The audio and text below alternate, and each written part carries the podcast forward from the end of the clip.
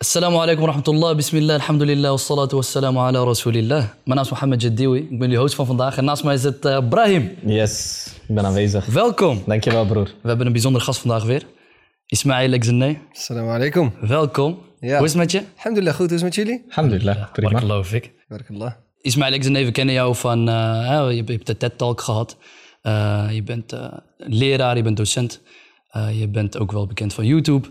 Um, kun, je, kun je eens vertellen over jezelf, waar het eigenlijk allemaal is begonnen? Ja, inderdaad, je hebt een hoop opgezomd. Ik denk dat we op een aantal dingen straks terugkomen. waar is het begonnen? Ik begon eigenlijk als jonge, jonge gast op, op reguliere basisschool. ik was niet bepaald de liefste, ook niet de makkelijkste. Hm. Ik was, uh, laten we zeggen, behoorlijk moeilijk. Behoorlijk moeilijk. Dat ja. is moeilijk. Moeilijk. Die was moeilijk. Ik was moeilijk. uh, in de zin van, ja, kijk, aan de andere kant, nee, moet ik ook wel erbij zeggen, ik was, ik zocht, ik zocht aandacht uh, van docenten. En ik kreeg vaak het gevoel dat ik niet werd gezien, niet werd gehoord en niet gewaardeerd werd. En dat resulteerde dan in soms bepaalde opmerkingen die ik niet 1, 2, 3 ga herhalen mm. richting docenten. Uh, vanuit jouw kant? Vanuit mijn kant. Ja. Um, maar dat was soms ook echt te maken met het feit... dan riep ik docent, zeg ik, mevrouw, kunt u me helpen? Nee, ik ben bezig, terwijl ik haar niks zag doen. Dus dat soort dingen, op een gegeven moment gaat dat je dwars zit als kind. En mijn docenten besloot uiteindelijk om mij naar uh, speciaal onderwijs te sturen. Oké, okay, en op welke leeftijd, uh, welke um, leeftijd praten ik, we? Ik zat, even kijken, ik, ben even, ik zat toen in groep 2 net. Volgens mij begon ik in groep 3 op speciaal onderwijs. Dus ik weet niet hoe oud je dan bent. Ja, dan ben je een jaar of vijf, zes. Vijf, zes, ja, ja. toch? Ja. ja. dus ik was behoorlijk jong. En um, ik weet nog dat ik daar niet naartoe wilde gaan. Ik ging uh, letterlijk onder het bed uh, verstoppen. Ja. En die docenten kwamen me halen. Ze trok mij onder het bed vandaan. Nee, je moet echt gaan. En ik keek mijn ouders aan. Mijn ouders analfabeet. Docenten kwamen jou onder jouw bed? Ja, thuis. Want ik, ik, echt waar? Ik, ik, serieus, ik werd okay. thuis werd opgehaald. En ik wilde gewoon niet gaan. Bijna AT gewoon, uh, die binnenvalt. ik wilde niet. Ik zeg gewoon, nee, ik ga niet, et cetera. En, en mijn ouders... Weet je nog hoe dat voelde voor jou? Toen je dat te horen kreeg? Um, ik, ik was echt, ik was down. Want ik, ik, ik, je gaat op een gegeven moment oud en vertrouwd ga je verlaten. Dus mm. je bent gewend, oké, okay, je zit jarenlang zit je op een school... en toch ken je de leerlingen daar. Mm. En je moet op een gegeven moment naar speciaal onderwijs... omdat het te maken heeft met je gedrag. Um, en ik weet nog dat ze het allemaal wilde, mooier wilde maken en, en, romantiseren. Van ja, nee, maar het is veel beter voor je, want je gaat veel meer aandacht krijgen en het wordt leuk. Ja, je bent een speciale jongen. Een speciale ja, speciaal onderwijs. ja, en toen dacht ik, nee man, dit, dit wil ik niet. Mijn ouders, uh, nogmaals, die waren analfabeet, uh, nog steeds. Uh, dus die hadden zoiets van, nee, je moet wel gaan, luister naar de docenten, heel belangrijk. Autoriteit. Ja, ja. en toen ben ik meegegaan uiteindelijk met heel veel moeite.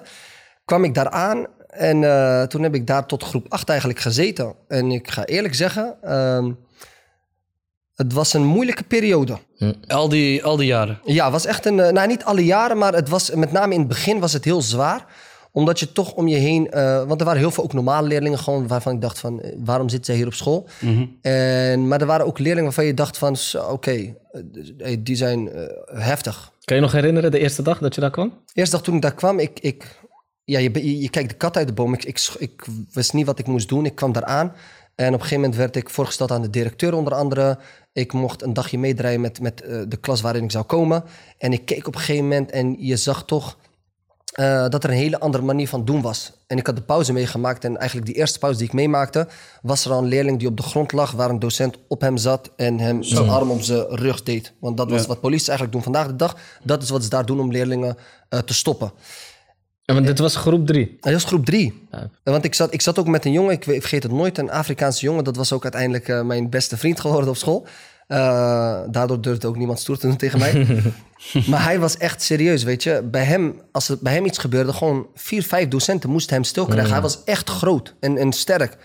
Uh, dus toen ik dat zag, dacht ik al van... oké, okay, waar ben ik in godsnaam beland? Ja, Dit is niet waar ik wil zijn. En ja, naarmate de tijd vorderde, ben ik op een gegeven moment ben ik het gaan... weet je, je raakt gewend aan, heb ik het geaccepteerd. En uh, ja, toen heb ik te horen gekregen van mijn docenten... luister, als je niet normaal doet... En normaal doen is dan je moet luisteren, je moet niet te veel praten, je, moet, uh, je gedrag moet goed zijn. Dan kun je uiteindelijk naar een reguliere voortgezet onderwijs. Ja. En dat was voor mij echt het ding waar ik graag naartoe wilde. Dat was het doel. Ja, dat was het doel. En ik deed mijn best. Ik zeg, ik praten ging me niet gemakkelijk af. Want om, dat, ik, om dat tegen te houden? Ja, want ik, ik, ik, ik, hou van babbelen, dus ik hou echt van praten. Dus ik ging alle kanten op.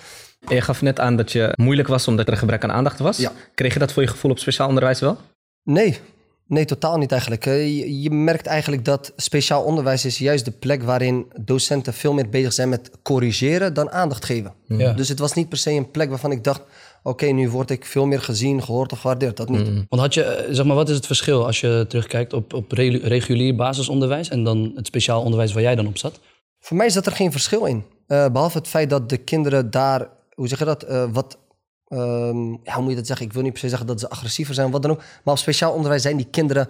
ehm, Hebben wat meer aandacht nodig. ja, dan, dan merk je het ook echt, weet je. Want dan ben je op een gegeven moment samen, dan heeft iedereen aandacht nodig. Ja, precies. En op regulier onderwijs is dat wat minder. Dan heb je een aantal leerlingen die er eh, uitspringen, zeg maar. Maar heb je ook bijvoorbeeld minder leerlingen per leerkracht? Of? Als ik me goed kan herinneren, zaten wij in een klas met een stuk of 15 leerlingen of zo. Dus het was niet per se heel erg Had je ook zo'n busje waarin je, waarin je Ik werd, eh, ik werd eh, door Want ik hoorde dat, was echt... eh, Ik heb een aantal mensen gehoord die speciaal onderwijs zaten... Ja. en die zeggen van dat was schande. Want de hele buurt wist dat je naar speciaal onderwijs ging... want je moest in zo'n busje stappen. Had jij dat ook? Klopt, ja, ja, ja. Ik, nou ja, ik, werd, ik werd door verschillende auto's, opgehaald. ik werd echt door taxis opgehaald dus. Oké. En in het begin vond ik dat echt stoer. Oké, Ik ja, werd ja. opgehaald door eh, de nieuwste wagens, alles. Ja, Volwassen man gewoon die... ja, ja, dus dat was wel... eh, Groep drie kindje, kom stap maar in. Ja. Wat wilt u drinken, Je meneer? werd, in, in het begin werd je in eh, een busje opgehaald. En later was het zo dat ik op een gegeven moment wordt opgehaald dus in, in verschillende eh taxiauto's. En dat zag je op een gegeven moment. Eh, dus dat was op zich wel leuk. Ik wist standaard in de ochtend, als ik opstond, wist ik van oké, weet je, ik word opgehaald, vriend. Je weet toch? dus dat was wel... eh, Ik weet, ik weet nog dat ik, eh, dat ik vroeger, eh, ik moest altijd fietsen, gewoon sinds groep 4 moest ik altijd fietsen naar mijn, eh, naar mijn, naar mijn Hij komt uit. Leeuwarden. een leeuw. Het is- hij heeft ook moeilijk Het gehad. viel mee. Het was, het was, het was eigenlijk ook een soort speciaal onderwijs. Het was eh. maar vijf minuten fietsen. Maar ik had naast mij inderdaad, naast waar ik woonde, hadden wij wel zo'n speciaal onderwijsschool, basisschool. En die hadden groep leeuw en groep tijger en zo. Ik vond het wel tof, weet je. Ik vond, ik vond het wel lachen. Maar ik reed altijd, ik fietste altijd daar langs en ik zag altijd die leerlingen gebracht worden met die busjes. Ik dacht, hé, dat wil ik ook. Ik heb gewoon letterlijk een keer gevraagd. Ik heb gewoon letterlijk een keer gevraagd van, hé, kan ik ook niet, uh, mijn ouders, kan krijgen. ik ook naar zo'n busje?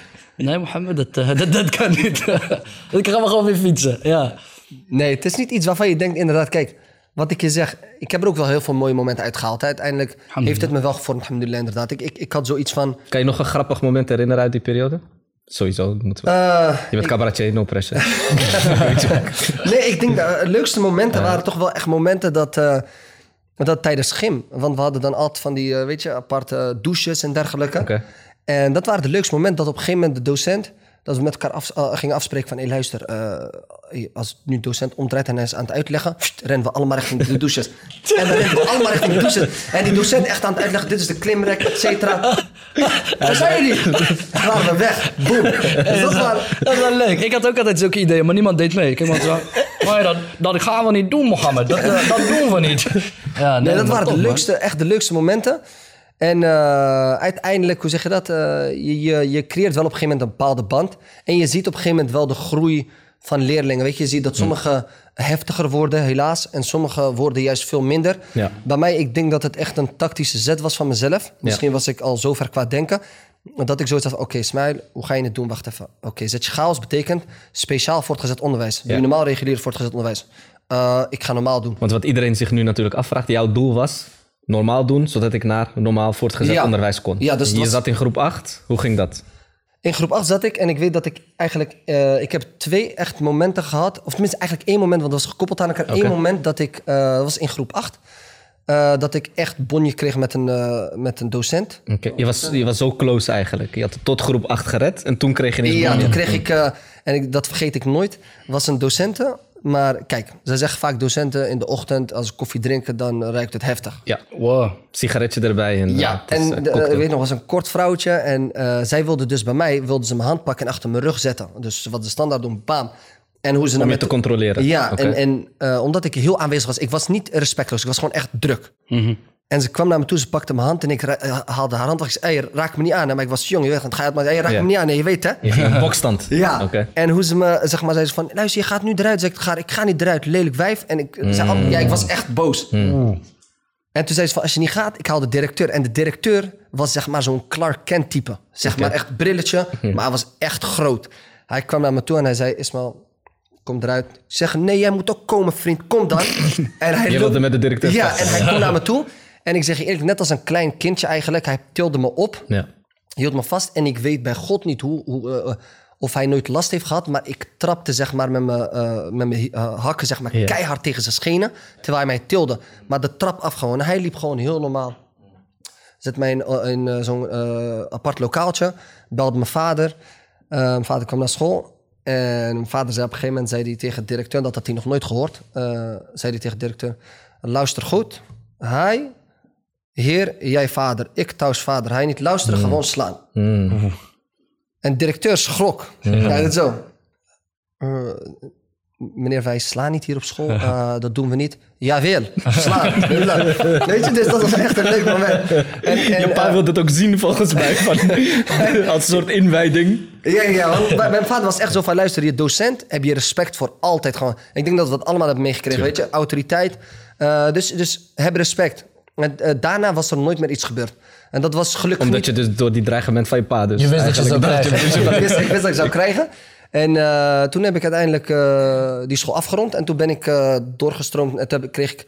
Ik had, ik weet niet meer, eerlijk, om eerlijk te zijn... Ik weet niet eens of wij überhaupt als speciaal onderwijs een CITO-toets hebben gemaakt. Echt waar? Ik maak geen grap. Maar w- wel een soort van toets. Want ik weet nog bij ons, we, hadden in Friesland, we hadden ook geen, we hadden ook geen CITO-toets. Andere scholen wel trouwens. We hadden een drempeltest. Dus dat was wel een soort van. En we hadden dan al die, in- gedurende die acht jaar hadden we een CITO-toets ieder jaar.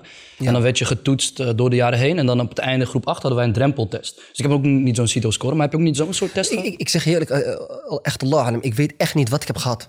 Serieus, ik weet, wel dat ik, die ja, ik weet wel dat ik een toets heb gehad, maar Ja. wat voor toets, ik weet het niet. En ik weet dat ik uiteindelijk, ik ging naar, toen mocht ik naar voortgezet onderwijs. Ik begon op, volgens mij GL, ja, gemengde leerweg. En toen ging ik heel snel naar basis, want daar was ik ook gewoon heel aanwezig. Ehm, en dat is niet vanuit een bepaalde... Ik heb wel spijt dat ik nooit echt goed heb geleerd, want ik leerde daar veel te weinig. En dat is gewoon iets wat ik altijd mensen meegeef, leer. Ehm daar, ik leerde te weinig, ik was meer bezig met alles en nog, wat, maar ik haalde het wel. En, Maar het was je dus wel gelukt om naar normaal voortgezet ja, ja, onderwijs te eindelijk wel. gaan. Ja. Alhamdulillah. Ja. Ik was echt, dat, dat heeft iets met me gedaan waarvan ik zeg, oh, superman. Dat was je doel en dat was ja. gelukt. Ja. en toen heb ik dus eh, daar vier jaar gezeten. Eh, toch maak je daar ook, daar maak je bepaalde docenten mee die dan eh, de uitspraken maken van je bent dom. Je gaat eh, toch niks bereiken. Dat heb je letterlijk zo gehoord. Letterlijk zo gehoord. Ja. Ik heb zelfs ooit de uitspraak gehoord. Ah joh, jij zal toch wel eindigen als je familieleden op straat. Meen je dat nou? Serieus, geen grap. Echt waar. En welke, welke stad was dit? Rotterdam. Rotterdam, oké. Dus, eh, ik, en dan denk je achteraf van, hé, maar serieus kan een docent dat zeggen? Ik heb ook nooit, uiteindelijk heb ik nooit de naam van die docent heb ik genoemd. Dat zal ik ook nooit doen.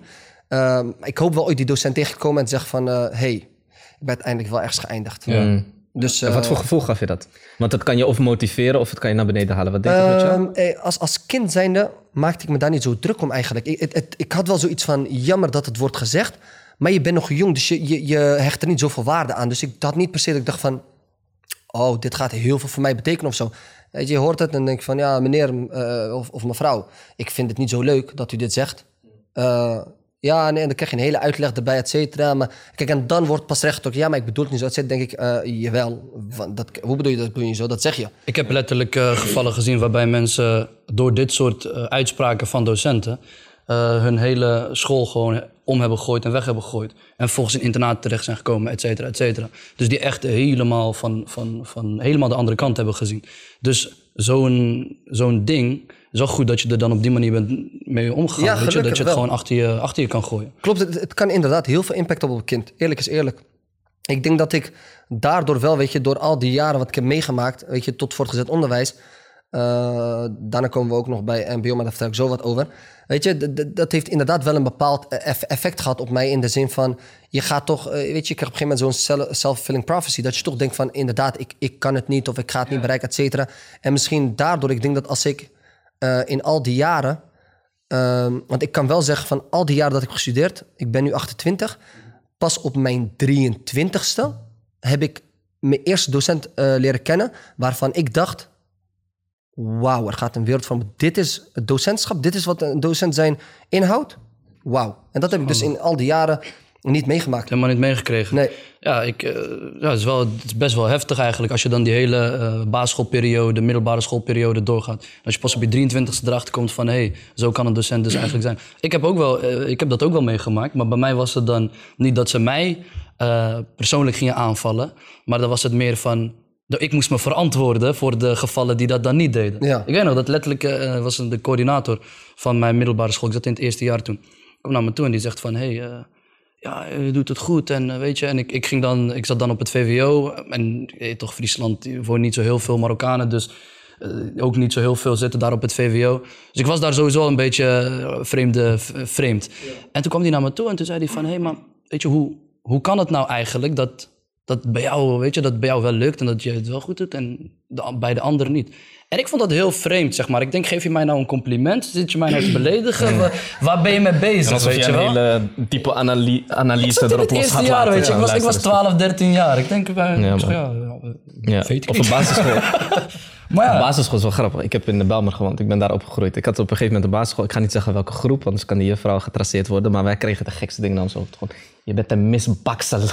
Zulke dingen. Ga in de hoek staan, alles erop en eraan. Maar wat grappig was, zodra de directeur binnenkwam... 180 graden shift, zeg maar. De docent ja. werd ineens...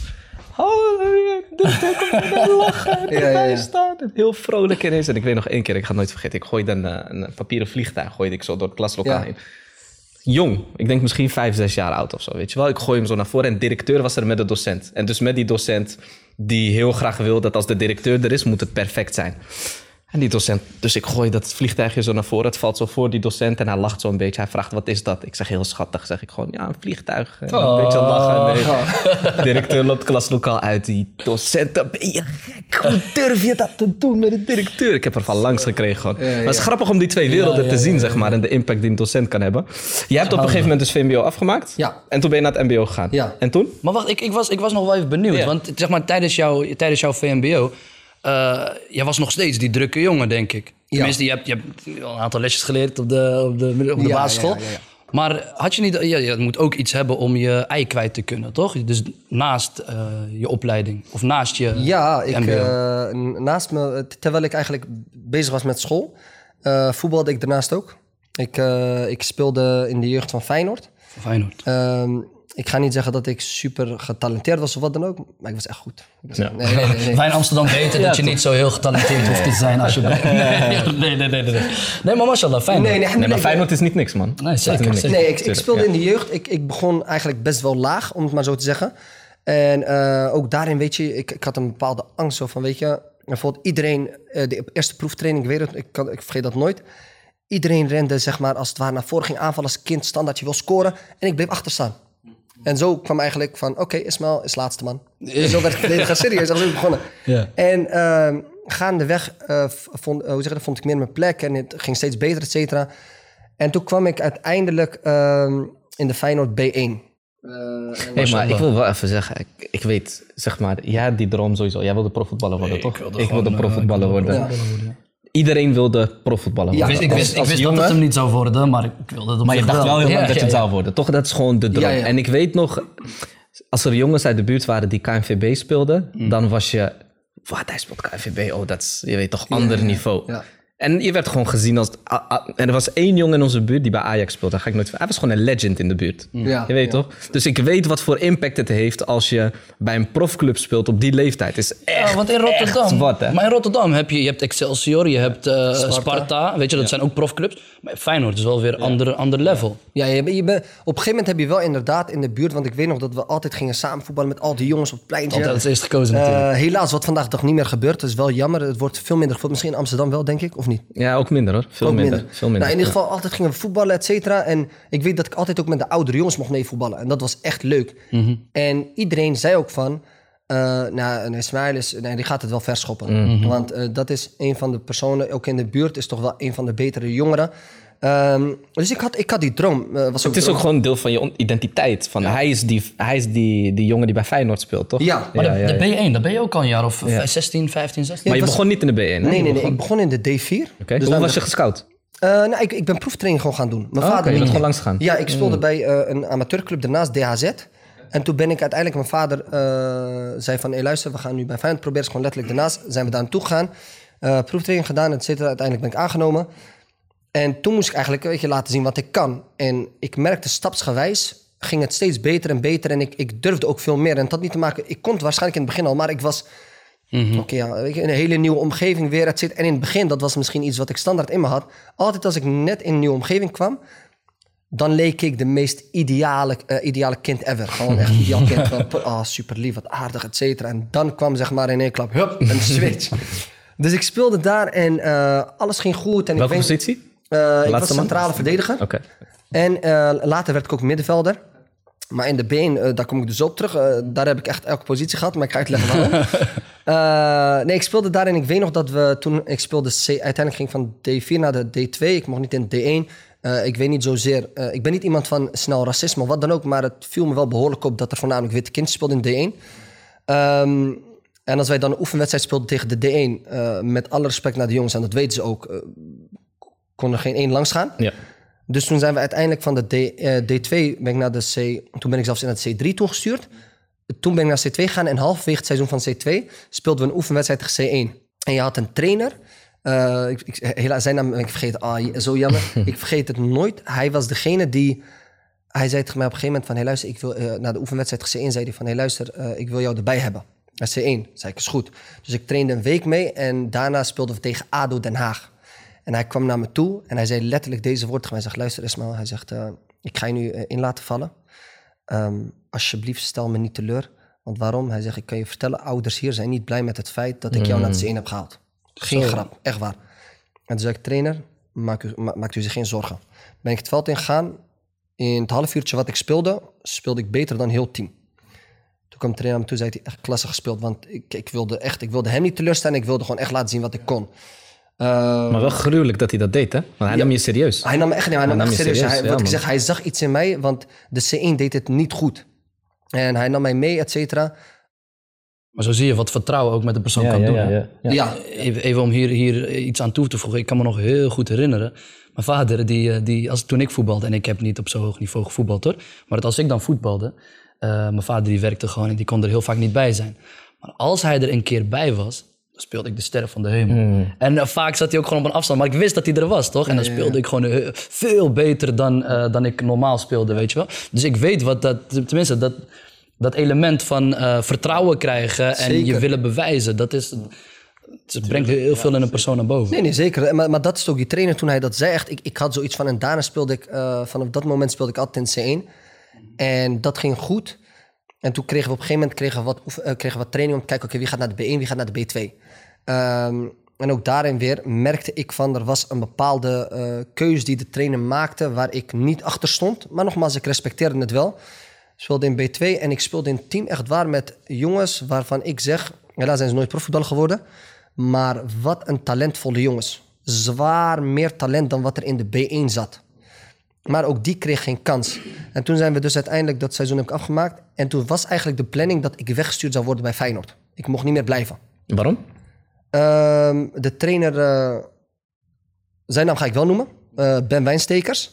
Eh, die had eigenlijk al een team voor de B1 had hij samengesteld. Oké. Iedereen had zijn positie gekregen. Jij bent rechtsback, linksback, centrale verdediger, verdedigend middenveld, aanval. Iedereen had zijn positie. En toen was het uiteindelijk van, nou weet je wat, we gaan op zo'n manier gaan we het brengen. Ehm, dat we uiteindelijk de andere kids gewoon op de hoogte moeten brengen dat ze niet meer mogen blijven. En ik dacht, nou ja, is goed, geen probleem, je hebt je team, ik respecteerde het. En toen toch les op een of andere manier mocht ik toch eh, blijven. Wat de reden achter is, eh, heb ik nooit nagevraagd, heb ik ook sowieso nooit horen gekregen. En toen gingen we naar de B1 en hij, omdat hij iedereen had beloofd van waar iedereen speelt, zei hij tegen mij, eh Ismael, van ja, heb ik ook een positie, dat is namelijk tribune. En toen dacht ik, oké, mooie positie. ik, ik accepteerde het.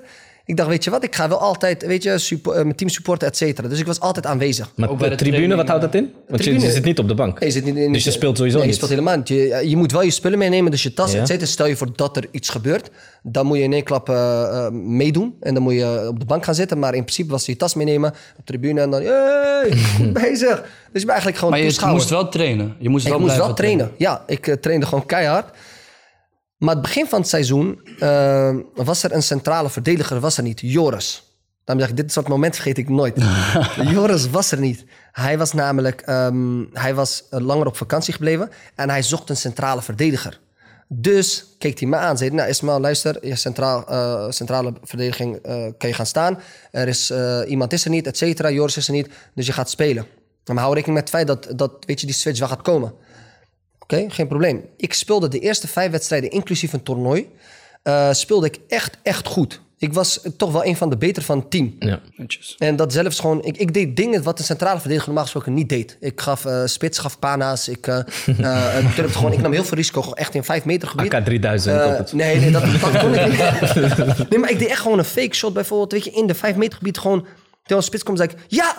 En dan kapte ik weg en dan... En waardoor alle trainers en ook teamgenoten zeiden van... Als jij de bal hebt achterin... Oh, mijn hart, ik eh, ben bang. Maar je maakte geen fouten. Nee, ik maakte geen fouten. Ja, En er was, ik zeg heel eerlijk, er was echt geen spits die mij voorbij kon komen op dat moment. Waarom? Ik was, ik was niet de snelste per se, maar ik wist precies hoe ik moest inspelen. Wat daarop moest inspelen. Dus op een gegeven moment eh, speelde ik vijf wedstrijden dus in dat toernooi. En toen kwam het moment dat we een teamfoto moesten maken in de Kuip. En ik wa- kwam te laat. Ik kwam te laat alleen voor het teamfoto. Nogmaals, mijn fout, ga ik niet goed praten, hoort niet, et cetera. Maar oké, dan komt het moment, iemand is te laat voor de teamfoto, maar je bent wel op tijd voor de wedstrijd. Want uiteindelijk zijn we gezamenlijk met een bus. eh, ik, volgens mij speelden we toen tegen VVV Venlo, denk ik als ik het goed heb. En toen zijn we dus eh, die kant op, eh, op gegaan. En hij zei tegen het team, eh, tijdens de teamfoto, zei hij van... Ja, Ismail heeft u nog, eh, nu toch echt zijn eigen glazen ingegooid. En toen ik dat hoorde, dacht ik van... eh, allereerst, ik wist niet eens wat spreekwoorden waren. Ik dacht gewoon, wat glazen heb ik zei. en toen later dacht ik van, hè, maar wacht was vandaag heel voorzichtig hoor. dus ik dacht van, hé, maar wat heb ik dan gedaan? Weet je, oké, ik ben te laat, is goed. Ik begon op de bank. ehm, en toen later viel ik in. Ik speelde uiteindelijk, eh, toch, de tweede helft speelde ik. Ik speelde goed. En Joris was toen voor het eerst terug. Uiteindelijk dacht ik, oké, weet je, volgende week... als ik gewoon goed train, dan waarschijnlijk sta ik gewoon weer in de basis. Ja. Ik trainde goed. Ik trainde als een van de betere. Want wat ik je zeg, op training was ik echt altijd... eh, gaf ik 100%. Die week daarop op de bank. Ik liet het. Ik dacht, oké, weet je wat? Joris speelde. Joris speelde. Ik viel 20 minuten in. Die week daarop speelde ik geen ene wedstrijd. Ik speelde helemaal niet. Toen ben ik uiteindelijk op een gegeven moment in gesprek gegaan. Toen zei hij van ja, het zit. Toen zei ik trainer. Ik zeg, ik doe mijn best op training. Ik zeg, ik train als een van de betere. Ik zeg, ja, wat is dit? En in de loop van het seizoen, van het seizoen ben ik erachter gekomen dat elke keer als iemand geblesseerd raakte of een, een, een kaart kreeg, dus geschorst werd of wat dan ook, werd Ismail ingezet. En toen eh, speelde ik op elke positie. Links buiten, rechts buiten, centrale verdediger, rechtsback, linksback, eh, eh, middenvelder. Kortom, alle posities heb ik gehad. Ik was gewoon eh, de persoon van, oké... eh, Chameleon. Iemand, ja, iemand is er niet, kom maar Ismail, spelen. En dat eh, zat mij heel erg dwars. Ja. En toen weet ik nog dat we tegen een, een, een eh, hoe zeg je dat, een stads, hoe noem dat ook weer, een club die, eh, regionale club. Dat is, ik was het woord kwijt. we speelden tegen een regionale club, Spartaan 20. En die speelde ons letterlijk van de kaart. Gewoon helemaal weggespeeld. Ik zat op de bank, ik viel. Check het. Laatste drie, vier minuten viel ik pas in. Normaal gesproken zou ik nooit invallen. Gewoon echt niet. Dat zou echt, met alle respect, maar dat vind ik echt disrespectful. Eh, los van het feit, kijk, tenzij... Het is geen eredivisie Ja. dat er een heel publiek staat, applaus geeft. Juist, en dus zo. ik dacht, oké, weet je wat? Prima, ik val in. Ik kon eigenlijk niks meer eh, doen. Dus uiteindelijk, we gaan de kleedkamer in. En eh, misschien was ik daar een beetje te vervelend, maar ik moest keihard lachen. Dus ik zeg, zo, wat er met jullie vandaag is gebeurd, jongens. ik zeg, je helemaal weggespeeld, overal. En ik lachen, jongen. En het zoontje van de trainer, eh, wat ik net misschien had moeten zeggen, maar die speelde ook bij ons in het team. En hij was zeg maar echt het type van... Weet je, hij speelde altijd in de basis. Ongeacht of hij een goede middag had of niet. Ja, ja, ja, ja. Ehm, en met alle respect, en zeg ik gewoon ook eerlijk... hij was niet een van de betere van het team. Hij was niet een van de betere. Maar hij speelde altijd in de basis. Zelfs wat ik zeg, hij raakte geblesseerd een keer... eh, of geschorst, of geblesseerd, een van de twee. En hij was er een tijdje niet. Ik speelde twee of drie wedstrijden speelde ik op zijn positie. En ik deed het veel beter. En teamgenoot zeiden het ook. Hij kwam terug, smile, naar de bank. Huppakee. Dus die wedstrijd, ik, ging, ik moest echt lachen. Want waarom, wat ik je zeg, mensen kregen pana's, alles. Ik, ging en hij vond het niet leuk. En hij zegt, eh, hey, hij zegt, eh, ja, vind je het grappig of zo? Dit, dat, zo, zo. Weet je, ik zeg, ga, mijn vriend. Ik zeg, hou je mond dicht eh, met je, vind je het grappig? Ik zeg, ik mag lachen wanneer ik wil. En dit vind ik grappig. Hij zegt, ja, je bent gewoon jaloers omdat je niet speelde. Ik zeg, laten we één ding vooropstellen. Als wij tegen elkaar zouden voetballen, ik zeg, dan weet je dat ik je kapot maak. Want ik ben veel beter dan jij. Ik zeg, en daarnaast, toontje lager. Ik zeg, voordat ik je in elkaar ga beuken. Heb ik gewoon zo gezegd. Ja, ja, echt zo. En toen zei hij van... En toen werd hij een beetje stil. En toen uiteindelijk kwam de trainer, zijn vader kwam dus later binnen. En ken je dat moment dat als mensen... al- In het begin als mensen er niet zijn, dan... mm, En er komen mensen binnen. Nee. Ja, wat... Je zag Ja, ineens, ja, deed hij zijn mond open. En toen was het van, ja... Ja, Ismael loopt de zon uit te lachen. Kijk daar, dit en dat. En zijn vader zegt, ja, meen je dat? uit? Zo praat je toch niet uit zitten? Ik zeg, hey, ik zeg, luister dan. Ik zeg, je moet tegen je zoontje praten, niet tegen mij. Ik zeg, want ik zeg wat ik wil. Ja, ik vind het grappig. We zijn van kaart gespeeld. Punt uit. Hij zei, ja, je bent gewoon een teamspeler. Ik zeg, eh, ja, klopt. Dat heb ik gemerkt, ja, dat ik een teamspeler ben. Daarom ga je zo met mij om. En toen zei hij tegen mij van, hey, je moet nou je mond houden. Ik zeg, hey, luister, ik heb scheid aan jullie allebei. Als je wil, kunnen we allebei naar buiten lopen. Ik reageerde. Ik, Maar je hebt, je hebt niks geleerd van het incident met de, met de directeur. Nee, ik, maar weet je, het is, je bent je bent jong. Ja, ja, ik praat het niet goed achteraf. Ik ben er niet trots op, et cetera. Tuurlijk, tuurlijk. Maar je zit in je emotie op dat moment. Waarom? Je voelt je al jaren, zeg maar, eh, hoe zeg je dat? eh, negatief bejegend. Je voelt je al jaren voel je op een bepaalde manier. Je wordt ook niet behandeld. gewaardeerd, Nee. weet je, in dat team. En, en met alle respect, als je het zou vragen aan mijn teamgenoten, zou, zou, eh, zouden ze ook gewoon zeggen: Ismaël zit in de top drie beste spelers uit het team. Hij hoort te spelen, ongeacht wat je, wat je zegt. Sterker nog, maak het nog eh, groter. Je zou zeggen gewoon in de top 11 wordt Ismaël sowieso te spelen. Ja. En dat gebeurde niet. En ik heb heel lang. Het voelt als onrecht. Ja, en, maar dat was het ook voor mij. Ik, ik dacht bij mezelf: dit, dit kan niet, weet je? En hoe reageerde die... Die, Eh, die trainer eh, schrok ervan. En toen wilde hij, eh, ik, van- dat moment zou eigenlijk het moment zijn dat ik weggestuurd zou worden. Eh zou een gesprek plaatsen met mijn vader, et cetera. En ja, goed, mijn vader, Jouw vader zou zeggen, slaan. Op de club. mijn vader was echt boos op mij. Hij was echt boos op ja, mij. En hij zei van, dit, zo, zo praat je niet tegen mensen die, eh, hoe zeg je, is je trainer, is je coach, dit en dat. En ja, weet je, wij zijn opgegroeid met- in een generatie waarin ik gewoon, ik hield het mooi. Ik zei, je hebt gelijk, papa, weet je, sorry, et cetera. Ehm, en uiteindelijk kreeg ik toch een kans. En daar zie je waarin toch wel die discipline wel naar voren kwam. Want einde van het seizoen, eh, ik denk eh, op een gegeven moment na, eh, na winterstop, werd op een gegeven moment al bekend, een beetje in de loop van het jaar werd bekend van wie zou nou mogen blijven en wie niet. Ik wist dat ik een van degenen was die niet mocht blijven. Maar ik ben wel degene die tot het einde van het seizoen elke training nog kwam. Ik trainde keihard. Ook al kwamen mensen niet. En sterker nog, die mensen die niet kwamen, speelden alsnog elke week in de basis. En Ismaël stond op de bank. Of zat op de bank. Geen grap. Serieus? Ja, geen Zijn grap. ze daar niet consequent in geweest dan verder? Eh, die trainer niet. Ik heb die trainer, heb ik, eh, heb ik, hoe zeg je dat? Ik haat hem niet. Uh, verre van, ik haat geen mensen. Maar ik kan wel zeggen dat, ik, eh, dat hij daarin echt de plank volledig heeft misgeslagen. Ben je hem ooit nog tegengekomen daarna? Ja, één keer. Ik was op de scooter. Dat was een leuk moment. Eh, ik was op de scooter aan het rijden en ik, ik zag hem, want hij heeft altijd lang haar, weet je. En ik zag hem, ik kijk, eh, net een pak. En ik rijd naar hem toe en ik kijk, zeg, eh, ik zeg, trainer. Want altijd, eh, ik noem geen voornaam, altijd gewoon trainer. Tuurlijk, steeds ja, uit respect. Ja. Trainer. En leek- ik dacht, hoor, hij hoort me misschien niet, dus ik rij heel snel met scooter daar naartoe. En ik zeg, trainer. Hij draait om. En het leek alsof hij schrok. Hé, hey, ik zeg tegen hem, eh, trainer Ismael. Ik zeg, eh, want ja, toen had ik haar, nu ben ik kaal. Dus ik, zeg tegen hem, ik zeg, alles goed? Hij zegt, eh, ja, ja, goed, dus met jou. En hij kijkt om zich heen. Ik denk, hè, waarom kijkt hij zo? Heel zenuwachtig. Ik zeg, ja, ik zag u, dus ik dacht even vragen hoe het met u gaat. Ik zeg, ik hoop dat het echt goed met u gaat. Hoe gaat het met uw vrouw, kinderen en zo? Hij zegt, eh, ja, goed. Ik zeg, nou, leuk om u te zien. Eh, toen zei hij, ja, maar ik heb een beetje haast. Zei ik, eh, haast. Zei ik, eh, geen probleem. Ik zeg, ik moet er ook vandoor. Ik zeg, was echt leuk u gezien te hebben. Het is een fijne avond. Zei hij, ja, dankjewel. En toen liep hij weg. Dus ik ben echt netjes geweest. Ja. Zo. In die periode dat ik eh, bij Feyenoord toen, eh, net na Feyenoord, toen zou ik misschien anders hebben gereageerd. Ja, Want tuurlijk. toen baalde ik echt enorm. Toen zat ik er echt mee. Want dat, eigenlijk heeft hij, alles gebeurt sowieso met de reden, weet je, alhamdulillah voor alles. Mhm. Maar dat was wel het moment dat ik dacht van, ehm, hij heeft een beetje mijn, mijn droom heeft hij Ja, zeg maar tuurlijk. kapot gemaakt. En als je er achteraf op terugkijkt, op die periode dan bij, bij Feyenoord specifiek, wat je daar allemaal hebt meegemaakt, eh, dat mensen eh, wel het geloof in je hebben gehad en dat je het ook echt goed deed en dat andere mensen eigenlijk het vertrouwen helemaal onder je voeten eh, vandaan namen. Als je terugkijkt op die periode, wat heb je daar echt van, van, van geleerd? Zeg maar? wat, hoe heeft het jou gevormd? Eén ding wat ik heb geleerd is, laat nooit het gedrag van een ander jouw gedrag beïnvloeden. Dus dat is echt iets wat ik eruit heb kunnen halen. Namelijk, het maakt niet uit hoe iemand reageert, hoe fel iemand reageert, hoe heftig iemand reageert. En ik denk dat daarin wel een van de mooiste, de beste mensen die, die wij ooit hebben gekend, de profeet, eh, profeet Sassam, die is daarin echt op een gegeven moment mijn voorbeeld geweest. Eh, nog steeds, natuurlijk denk voor ieder van ons. Ehm, dat ik denk van, weet je, hoe iemand reageert, jij moet altijd de betere zijn. En kijk, wij zijn mensen, we maken fouten. Het zal niet, niet zo zijn dat ik nooit eh, heftig zal reageren of boos of wat dan ook. Maar ik heb daar wel uitgehaald van, oké, stel je nou voor dat ik anders had gereageerd, dan had ik laten zien wie ik ben en hoe ik kan zijn. En dat is namelijk gewoon goed gedrag. Ja. Maar ja, tegelijkertijd wat ik zeg, je bent jong, je, je zit in je emotie, je merkt dat er met twee maten gemeten wordt. En dan denk je, kom op man, weet je, waarom wordt dit gedaan? Zeker. Maar achteraf zou ik wel nog steeds eh, mijn zegje doen. Dus je moet wel opkomen voor je rechten. En ik zou nog steeds wel wat zeggen. Eh, maar ik heb wel eruit gehaald van, oké, niet meer zo boos reageren, wat dan ook. En misschien dat lachen zou ik eh, ook niet echt meer doen. Nee, precies. Was wel grappig, maar ik zou, ik zou het denk ik niet meer doen, nee. Ja. En was dat iets waar je toen ook al mee bezig hield, dat je keek naar het leven van de profeet sallam, of is dat iets wat later kwam? Dat is wat later kwam. Dus daarom inderdaad de vraag als ik terugkijk. Ja, dat, is, dat is zeg maar wel iets wat later kwam van ik dacht... eh, oké, ik moet me iets meer... eh, eh, toen ik wat meer bezig ging eh, zijn met het geloof... en iets meer ging praktiseren...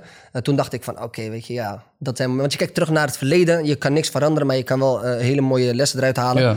En dat zijn momenten waarvan ik denk... Ja, dat moet ik een beetje anders doen. En dat was dan op een gegeven moment eh, in de beetjes gingen stoppen. Toen was je een jaar of Eh 16. 16 toen. eh, En toen eh, ging ik nog wel voetballen bij allerlei andere clubs, maar daar was het. Maar was- geen, had je ook geen plezier meer verder? Nee, ik, merkte dat ik ook steeds meer en meer het plezier verloor in voetbal. Dus ik had niet meer uh, hetgeen... kijk, mijn vader wilde graag dat ik profvoetballer zou worden. Ik denk dat dat een droom van heel veel vaders is. Ja, ja, ja. Maar uiteindelijk... nee, op een gegeven moment merkte ik na Feyenoord... had ik er geen zin meer, helemaal niet. Nee. Je, kon je, wel, eh, je kon je wel focussen op een gegeven moment op, eh, op school. Weer. Ja, ja, ja. ja. MBO. Ja. Het MBO, want op zichzelf 16 jaar is op een gegeven moment leeftijd Ja, dat ik, je... ik ging toen uiteindelijk dus... eh, eigenlijk, ja, dat was inderdaad de periode dat ik ook mijn VMBO-diploma behaalde. En toen ging ik door naar MBO. En ik had een... ik, het was heel grappig, want ik, ik had een vriend van mij... die ging MBO niveau 2 doen. En die, ging, die deed administratief medewerker. En hij zei tegen mij van... ja, ik ga het niveau, niveau 2 doen, administratief medewerker. En toen zei ik tegen hem van... Oh, super tof, ik ga dat ook doen. Hij zegt, weet je er wat van? "Eh, nee, we gaan gewoon. Klonk gewoon goed. Ja, ik dacht, weet je wat, met mijn mattie ben ik daar gezellig. Dus ik had me aangemeld, aangenomen. En niveau 2 was op zich wel leuk. Eh, heel erg eh, chill, relaxed. Ik moest wel wat dingen doen, maar het was niet heel zwaar of zo heel intensief. En toen heb ik uiteindelijk na 2,5 jaar had ik toen volgens mij mijn diploma gehaald, terwijl ik het binnen twee jaar kon halen. Maar ik deed wel wat chiller dan normaal. En ik liep stage in die periode op een eh, school waar je de opleiding sociaal-cultureel werk had. En die collega's daar, die zeiden op een gegeven moment... Hé hey Ismail, je bent super sociaal. Weet je, je, je kan met mensen babbelen, je kan een gesprek aangaan... je hebt eh, eh, inlevingsvermogen. Misschien moet je deze opleiding gaan doen. Oké, laten we het doen. Had ik me Ben je er zo? Oké. Eh, en toen had ik een instaptoets gemaakt, had ik niveau 4 gemiddeld en hoger gescoord. Maar omdat ik niet de vooropleiding had, moest ik niveau 3 doen. En dat had ik toen gedaan. Eh, dat ging goed, dat ging goed. Eh, totdat ik eh, eigenlijk twee SLC'ers had. SLB'ers in dat geval was dat eh, HBO's. SLC. Studieloopbaanbegeleider. Ja, ja. studieloopbaanbegeleiders. En die hadden iets tegen mij. Ik weet niet wat ze tegen me hadden. Maar ik hield van grapjes maken. Ik was altijd een beetje de lolbroek. Maar ik deed wel wat ik moest doen. En mijn cijfers waren goed. En die wilden mij dus achter mijn rug kennelijk... wat ik achteraf via eh, docent had gehoord... wilden ze mij gewoon wegsturen. Serieus, zij wilden mij gewoon van de opleiding weg hebben. En waarom? Geen idee. Ik, ik was niet respectvol, eh, respectloos. Ik zei geen rare dingen. Ik deed geen... eh, ik haalde geen kattenkwaad uit niks. En hun argument was... Ja, hij is echt hartstikke druk. Serieus. En eh, ik heb het geluk dat docenten voor me opkwamen en zeiden van... Nee, maar wacht even. Als ik kijk naar de cijferlijst... Hij staat er gewoon supergoed voor. En eh, nogmaals, ik kan echt niet... Als, als ik nu zelfs eraan terugdenk, jaren later... ga ik mezelf afvragen van... Oké, wat deed ik dan? Serieus, ik heb nog nooit een docent uitgescholden. Ik, eh, tenminste, toen niet. Eh, ik, toen niet, toen niet. Eh, ik Je heb- vertelt het ook echt als een prestatie, hè? Hé, hey, luister, nog nooit uitgescholden? Oh, subhanallah. Heb je een Mashallah, uit ja. de cent uitgescholden? Ja, maar dat was wel, was wel een mooie groei, weet je. Als ik ben begonnen. Nee, ja, zeker. En niet, ik, ik was niet respectloos. Ik, ik, ik deed echt mijn best. Ik was heel betrokken. Eh, en, en wat ik zeg, weet je, ik hield van een grapje, maar dat was juist heel fijn. Eh, En toen? En zij wilde je eraf zij wilden me eraf, eh, eraf hebben. Alleen de, de docenten eromheen, die zeiden gewoon van, met name twee docenten in het bijzonder, die kwamen dus wel echt voor mij op. Die zeiden van, ja, maar wacht even, hij doet het gewoon echt goed. Waar hebben we het over, et cetera? En toen mocht ik uiteindelijk blijven. Had ik eh, het eerste, maar ik wilde naar niveau 4 graag door. Maar ik mocht niet naar niveau 4, eh, omdat ik dus die, hoe zeg je dat, vooropleiding niet had gevolgd. Ja. Ja. is goed. Tweede jaar niveau 3 begon ik net. En eh, toen hoorde ik ineens, weet je, kwam er een, was er een student die eigenlijk eh, ook eh, niveau 2 had gedaan. Maar die mocht wel gelijk naar niveau 4. En dat vond ik raar. Ja. En dus ik ging, weet je, Onrecht alarmpje ging je ja, toen dacht ik, hè, maar wacht even, weet je, want onrechtvaardigheid kan ik niet tegen. Dacht ik, maar dit klopt niet. En toen ben ik gaan navragen, et cetera. En toen kreeg ik dus het verhaal van, ja, weet je, luister, als je nu niveau 4 gaat doen, moet je beginnen in het eerste jaar van niveau 4. En mag je niet het tweede jaar beginnen. Ik zeg, ja, maar luister, met alle respect. Ik zeg, die jongen begint in het eerste jaar van niveau 4 en hij heeft alleen niveau 2 diploma. Tegen mij zei hij ook, hij had ook geen vooropleiding. Ja. Ja, nee, dat snap ik, et cetera. En nee, dat vond ik echt niet leuk. En, en dat was eh, wel het moment dat ik echt zei van... ja, ik zeg, dit vind ik echt, echt... eh, dit, dit kan niet, wat jullie doen. We behandelen nu zeg maar jouw, jouw verhaal tot nu toe, maar er zijn wel een aantal interessante punten die je eruit kan halen. Want ik weet dat er ook binnen het mbo-onderwijs, dat docenten ook heel veel klagen over de manier waarop daar met leerlingen wordt omgegaan. Of bijvoorbeeld op het speciaal onderwijs. En een thema die je nu wel terug ziet komen, is dat er gewoon je bent op meerdere malen eh, onrechtvaardig behandeld. Ja. En ik denk dat er heel veel andere jongeren zijn die tegen iets soortgelijks eh te maken hebben gehad en zo- soortgelijks hebben meegemaakt. Ja, dus dat is wel interessant. En je bent uiteindelijk ben je docent geworden natuurlijk. Ja, dus ja. dan denk je van, oké, je hebt zoveel onrechtvaardigheid meegemaakt op het mbo, eh, op het speciaal onderwijs, noem maar op. Docent die letterlijk tegen jou zegt, je bent dom, je gaat het niet redden. Ja. Eh, hoe ben je op een gegeven moment, hoe heb je op een gegeven moment gekozen om de lerarenopleiding te gaan doen? Ja, eigenlijk heel grappig. Ik, ik, ik wilde eigenlijk eh, de theateropleiding gaan doen. Ik dacht, ik kwam in contact eigenlijk met dramalessen op dus MBO. En toen dacht ik, zo, ik ben grappig man, ik zeg leuk kan presenteren, laat me dit doen. En toen wilde ik theateropleiding doen. Ik ging die proeflesdag bijwonen en ik keek, dacht ik, oké, dit gaat hem nooit worden. Ik wilde het niet. Nee, ik zag, weet je, een hele... eh, eh, de manier van theater die zij eh, bedrijven was heel erg op bedreven. Bedrijven, bedreven. Bedreven. Ah, Bedreven, zie je? Nederlands gaat supergoed vandaag. en ik was daar en ik keek ze aan. En ze was echt van... eh, ze deden Hamlet of zo. Gingen ze een stukje van Hamlet gingen spelen. En eh, dat stukje... Maar echt helemaal trillen. Ja, en ik keek ze aan. Dacht ik... Nee man, dit wil ik echt Ze niet. waren heel theatraal bezig. Ja, en dat is niet theater wat ik in gedachten had. Ja, ja, ja. En toen heb ik meteen... Mijn tweede keu- keuze was de leraaropleiding. En als ik heel eerlijk mag zijn... Ik, had, eh, ik zat twijfel tussen drie opleidingen. Maar waar is, die, waar is die keuze op gebaseerd, zeg maar, de lerarenopleiding? Ehm, ik had volgens mij, eh, was er één docent die tegen mij ooit zei op het mbo van... hey, misschien moet je docent worden. Zou wel goed bij je passen. En dat bleef toch een beetje ergens in mijn achterhoofd bleef het hangen. Maar ik, het- ik nam het niet zo erg mee. Of ik, ik Ja, ja, nam het ook niet zo serieus. Ik dacht van, oh ja, dat ga ik 100% doen. Want ik keek naar de docent dacht ik, eh, nee, ik wil nooit net zo worden. dat wilde maar ik op een, niet. gegeven moment, op een gegeven moment heeft dat dus wel... Ja, op een gegeven moment heeft dat wel echt een rol gespeeld. En toen dacht ik, oké, eh, wat ga ik kiezen? Ik kan kiezen tussen Nederlands, eh, wiskunde of Engels, want daar zit het meeste werk in. En toen dacht ik, wiskunde, ah, ik heb niet veel met wiskunde. Ik zou het wel kunnen, maar dan moet ik heel veel tijd en energie erin steken. En dat wilde ik niet. Dacht ik Nederlands, als ik eerlijk moet zijn, dacht ik, ja, als ze moeten kiezen tussen Exene of eh, Van der Beek, eh, is de keuze snel gemaakt. Eh, ja, dat is serieus. En Engels was ik redelijk goed in. En toen dacht ik, laat me voor Engels gaan. En daar zit ook, er zitten heel veel mogelijkheden in. Ja. En toen heb ik dat gedaan. Op het Eh, hbo. Op HBO. En daar kwam ik dus echt de eerste docent tegen wat ik net vertelde. Ehm, vergeet ik nooit, Miss Bento. Eerste docenten die, ik weet nog, we moesten vertellen dus over het feit van... hé, hey, waarom wil je docent worden? En ik was al meteen van, eh, ja, toch, een beetje grapjes maken en zo. En toen zei ze van, eh, ik zie veel potentie in je. Ik zie dat je echt veel kan betekenen voor die kids. Eh, maar één ding, eh, stop met te veel grappen maken. Of wil je dat mensen je zien als clown? In mijn achterhoofd dacht ik van, hou je mond dicht, wat zeg je allemaal? maar op dat moment hield ik mijn mond. En toen ik stage begon te lopen, toen kwam ik tot de conclusie... wat ze zegt, klopt. Want ik merkte, hé, wacht even. Want ik was in die tijd ook bezig met theater en dergelijke. Filmpjes maakte ik, waardoor leerlingen eh, mij ook kenden van...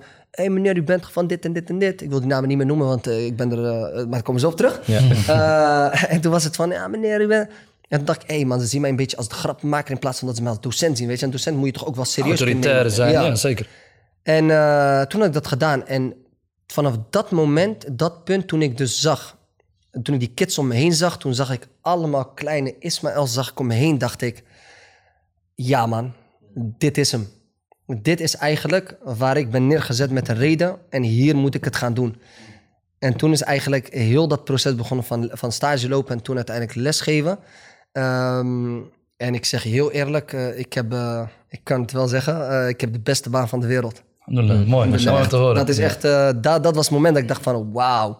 Want wat ik ook, wat ik ook terughoor in, in jouw hele verhaal is dat ehm, docenten, eh, maar niet alleen docenten, ook trainers, dus de personen die eigenlijk autoriteit hebben over, over de rest van de groep, dat die een hele grote rol van invloed kunnen hebben op een specifieke persoon. Ja, En zie je dat nu ook terug, zeg maar, nu jij zelf die docent bent? zeker. Ik, ik geloof oprecht in het feit als wij in zouden... Kijk, vandaag de dag, eh, als je kijkt naar hoeveel invloed bijvoorbeeld rappers hebben... waar ik volledig niets mee heb. Eh, ik haat ze niet, ik haat hun teksten wel. Zwaar ook.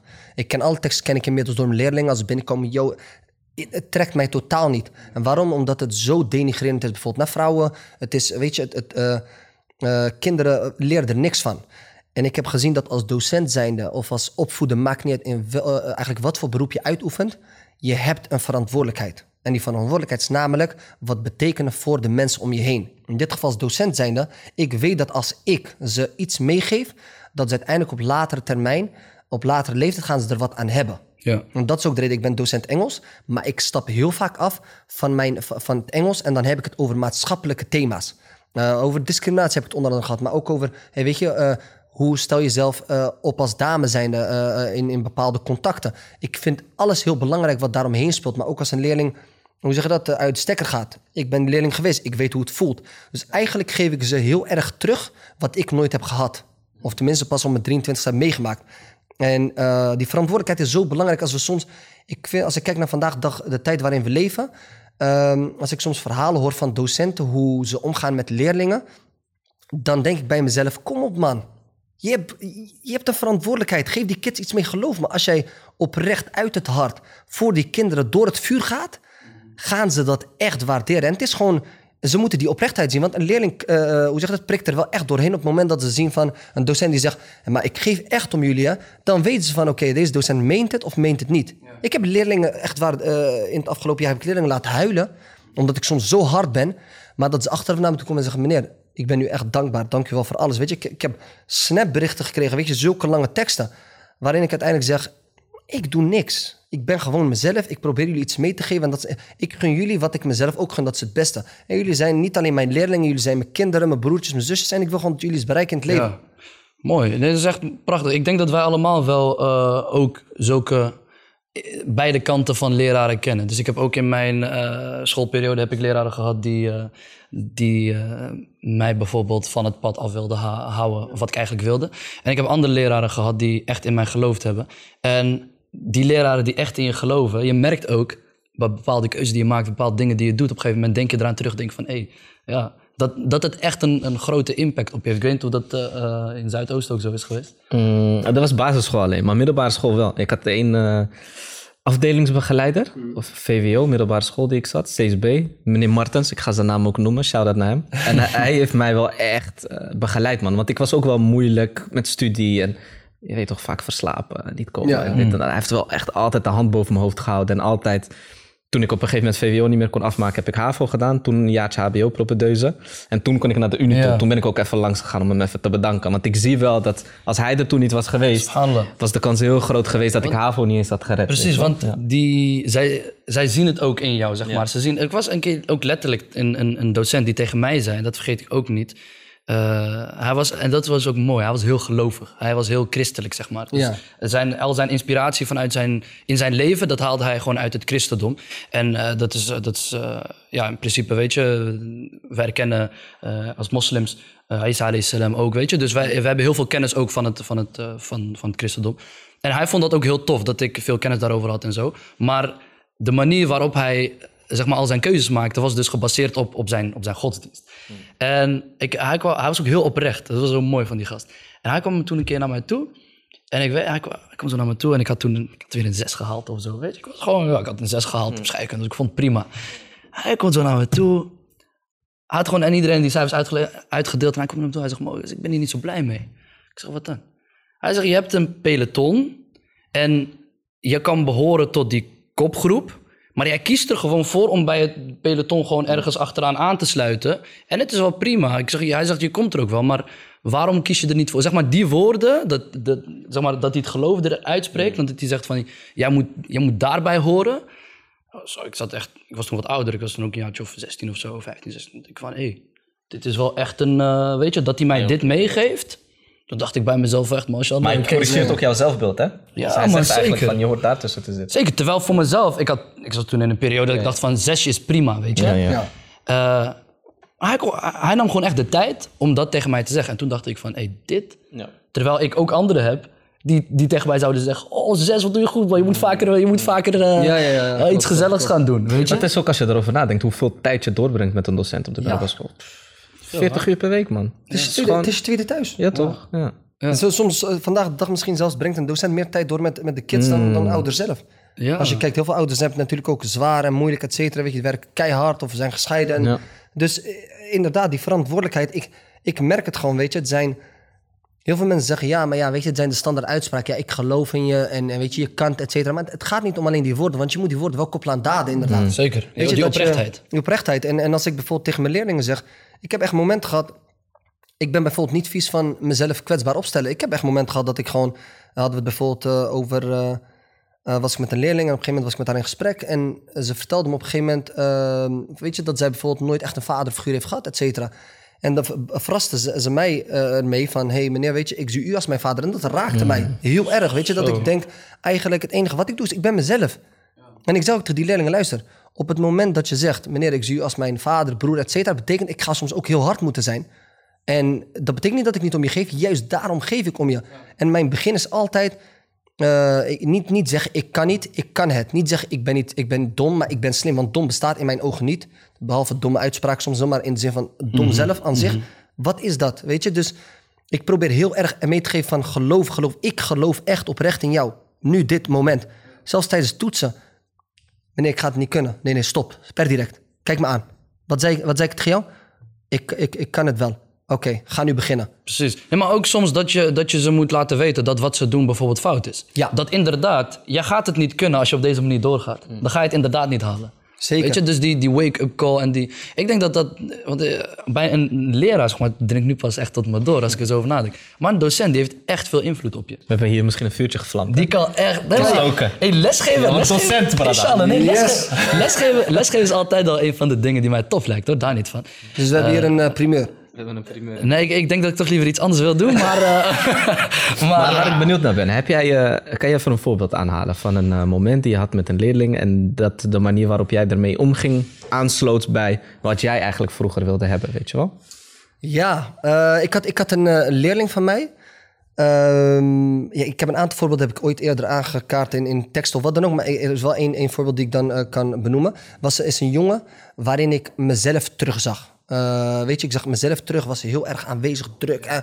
en eh, de docenten klaagden over deze leerling. Ja, ja, hij is lastig, et cetera. Dit, dat, zo, zo en noem maar op. Uiteindelijk is hij weggestuurd eh, van onze school. Dit gebeurde Even kijken, dat was vorig schooljaar trouwens. Gebeurde dat, is hij uiteindelijk gestuurd naar een andere school. Waarom? Omdat ja, veel docenten hadden moeite met hem. En dan weet ik nog, tijdens bijvoorbeeld vergadering zaten we met elkaar... en dan werd er gevraagd van... hey, ehm, ja, wie ervaart dit probleem niet met hem? Hand opsteken. Ja, en met heel veel moeite. Want ik dacht, hé, maar wacht, als iedereen... Weet je, eh, klaagt over hem. groepsdruk, hè? Ja, Ja, eh, inderdaad. En dacht ik, oké. Ja, En maar jij toen- stak uiteindelijk wel je hand op. Ik stak mijn hand op en uiteindelijk is hij wel weggestuurd. Eh tuurlijk, aan de ene kant zeg ik, misschien is het goed voor hem geweest, maar het gaat erom de manier waarop. Want je moet, ik zeg altijd, je moet een, wat weten wij over de achtergrond van het kind? Ehm, überhaupt, hebben wij oprecht interesse getoond? Hebben wij echt gevraagd wat er speelt in zijn of haar leven? En in dit geval denk ik dat, eh, met alle respect naar mijn collega's of wat dan ook, want ze doen echt eh, hun, uit, eh, hun uiterste best. Alleen misschien zou er wat meer interesse getoond mogen worden in, in leerlingen. En in dit geval was dat toch wel het geval bij hem, waarvan ik dacht, ah, misschien als we iets meer in hem hadden geloofd. En toen uiteindelijk, dat ja, ik heb altijd met hem contact onderhouden, want ik zei tegen hem, luister, eens team Achsenij, altijd team Achsenij betekent, je mag me altijd benaderen. Ik heb toen ook mijn telefoonnummer aan hem gegeven. Eh, hij heeft toen altijd contact met me onderhouden en toen wilde hij graag, hij, moest, hij zocht een stageplek en hij zei, meneer, ik ben echt veranderd, et cetera, mag ik alsjeblieft stage lopen bij jullie? En toen zei ik, ik vind iedereen verdient een tweede kans. wat is bij jullie? Eh, bij ons op school. Eh, hij zou dan op een gegeven moment een maatschappelijk stage lopen.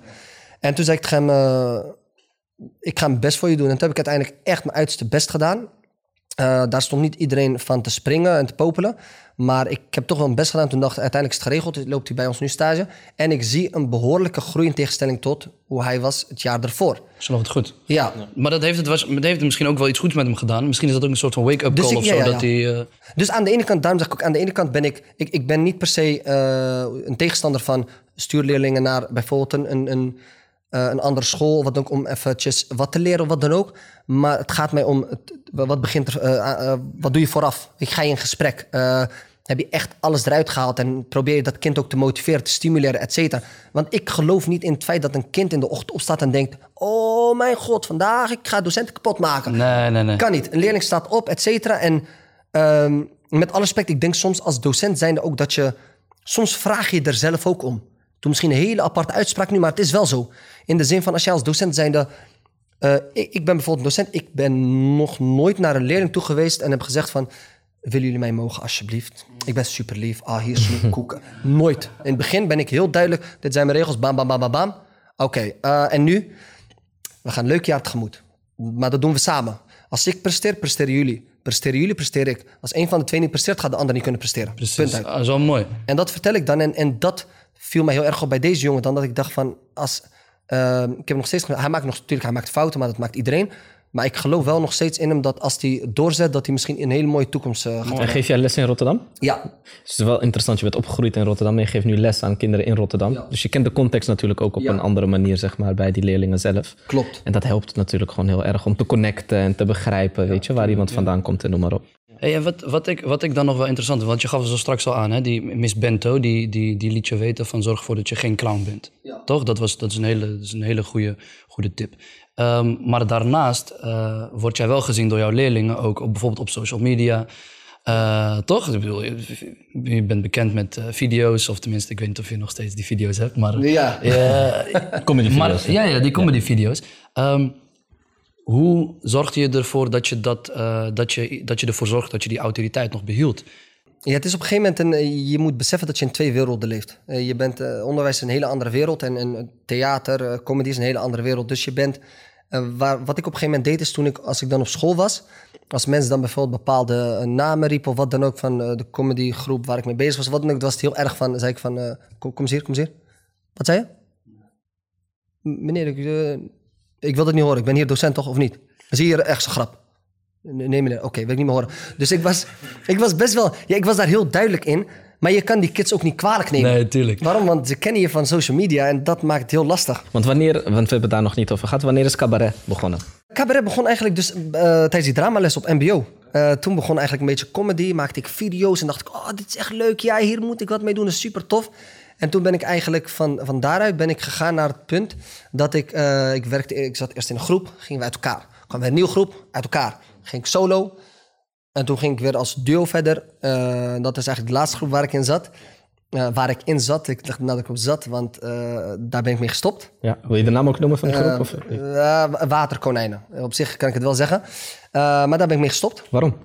Ehm, wat ik net zei, je leeft in twee werelden. Eh, ik, ik merkte gewoon, subhanallah, als ik naar het onderwijs ging, ik haalde er, ik haal er zoveel voldoening uit, is eh, ongekend. Ik, eh, als ik, ik heb momenten dat ik gewoon mentaal echt er doorheen ben en geen grap. Op dit moment ben ik ook, zeg eerlijk, ik doe zoveel dat mijn hoofd soms echt gewoon, ik ik sta op exploderen.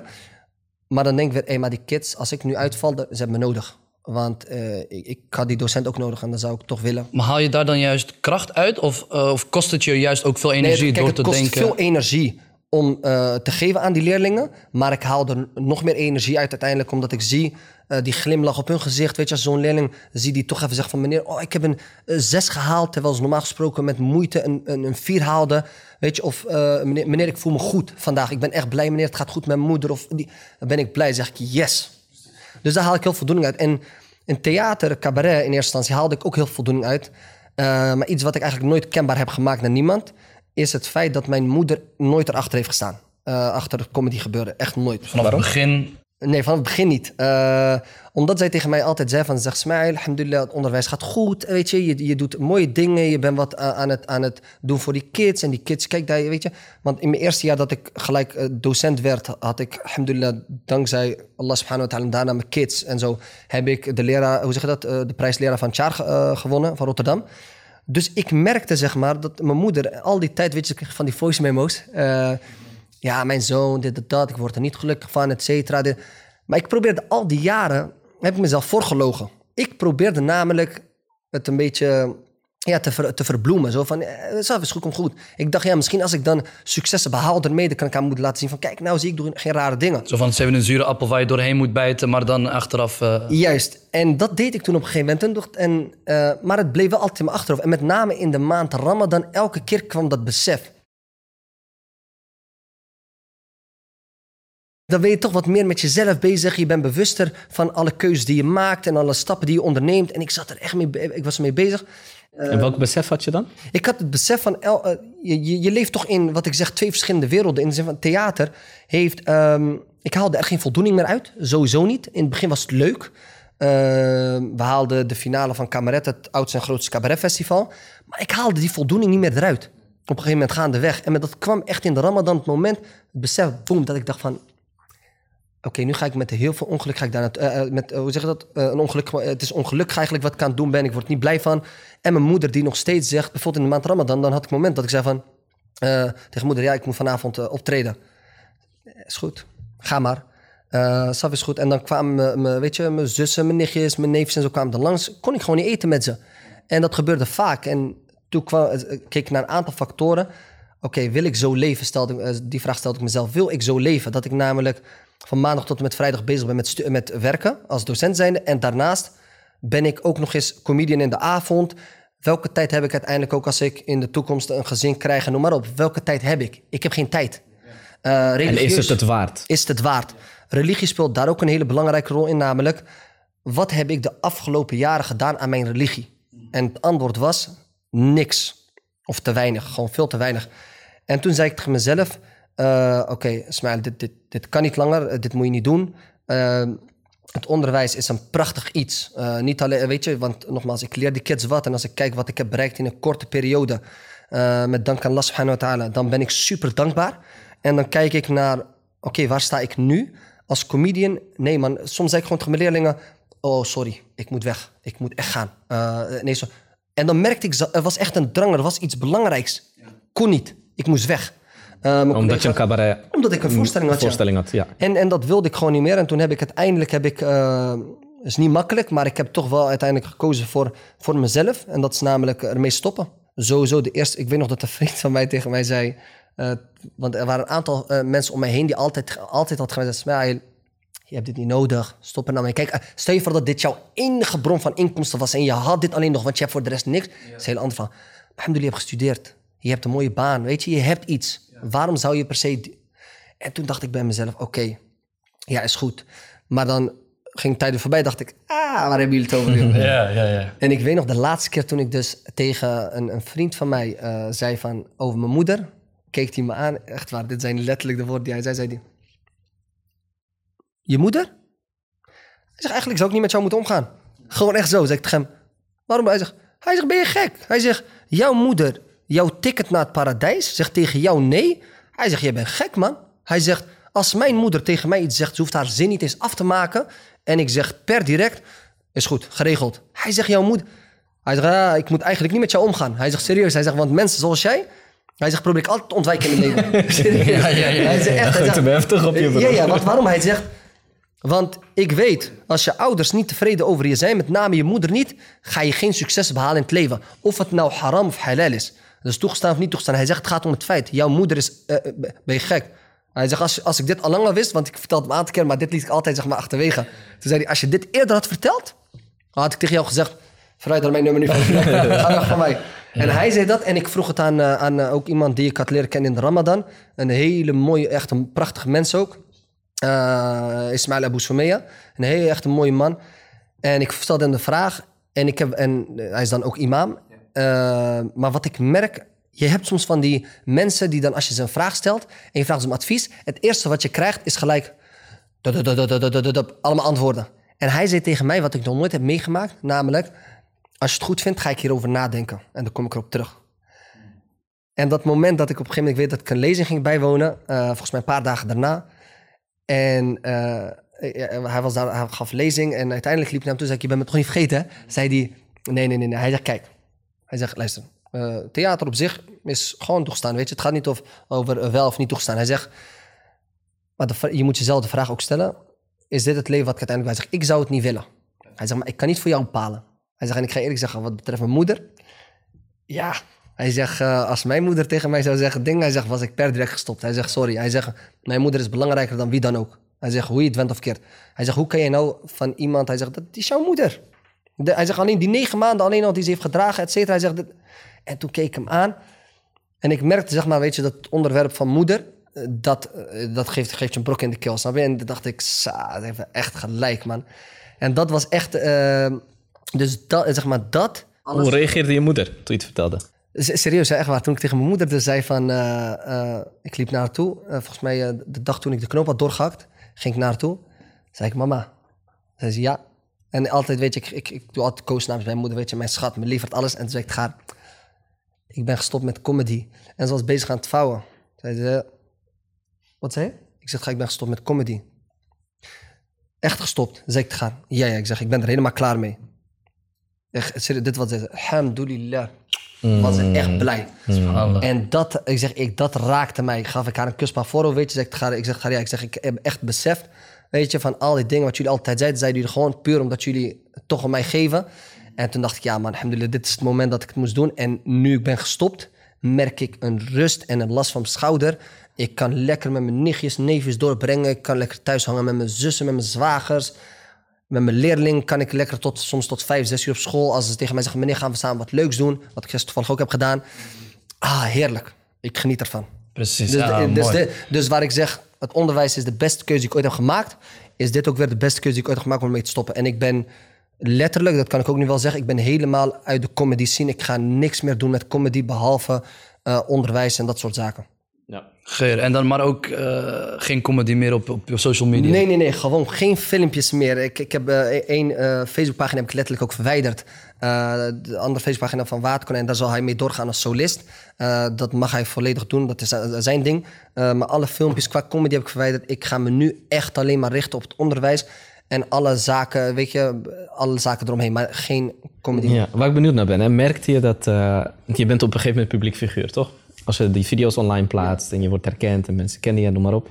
Eh, welke impact had het op je gemoedstoestand? Want het is, ik kan me voorstellen dat het best zwaar is. Snap je? Als je de druk voelt om te presteren, de druk voelt om grappig te moeten zijn, terwijl je misschien even niet goed vindt, maar moet toch een video online komen en mensen herkennen je op straat. Wat merkte je dat het voor je deed en welk verschil merk je nu, zeg maar, nu het niet meer doet? Eh, kijk, in het begin merk je, merk je bij jezelf dat je heel erg bezig bent met inderdaad... oh, ik moet nu een video plaatsen, want ik heb het al lang niet geplaatst. Oh, oké, oké, vanavond eh, weer een, een, een volle, volle zaal, we moeten presteren. Dus je merkt op een gegeven moment dat je toch wel wil presteren. En terwijl in het begin maak je die video's en ben je, ga je theater in... omdat je gewoon het verschil wil maken en je wil gewoon iets leuks brengen. Maar je wil niet per se de druk voelen van, ik moet...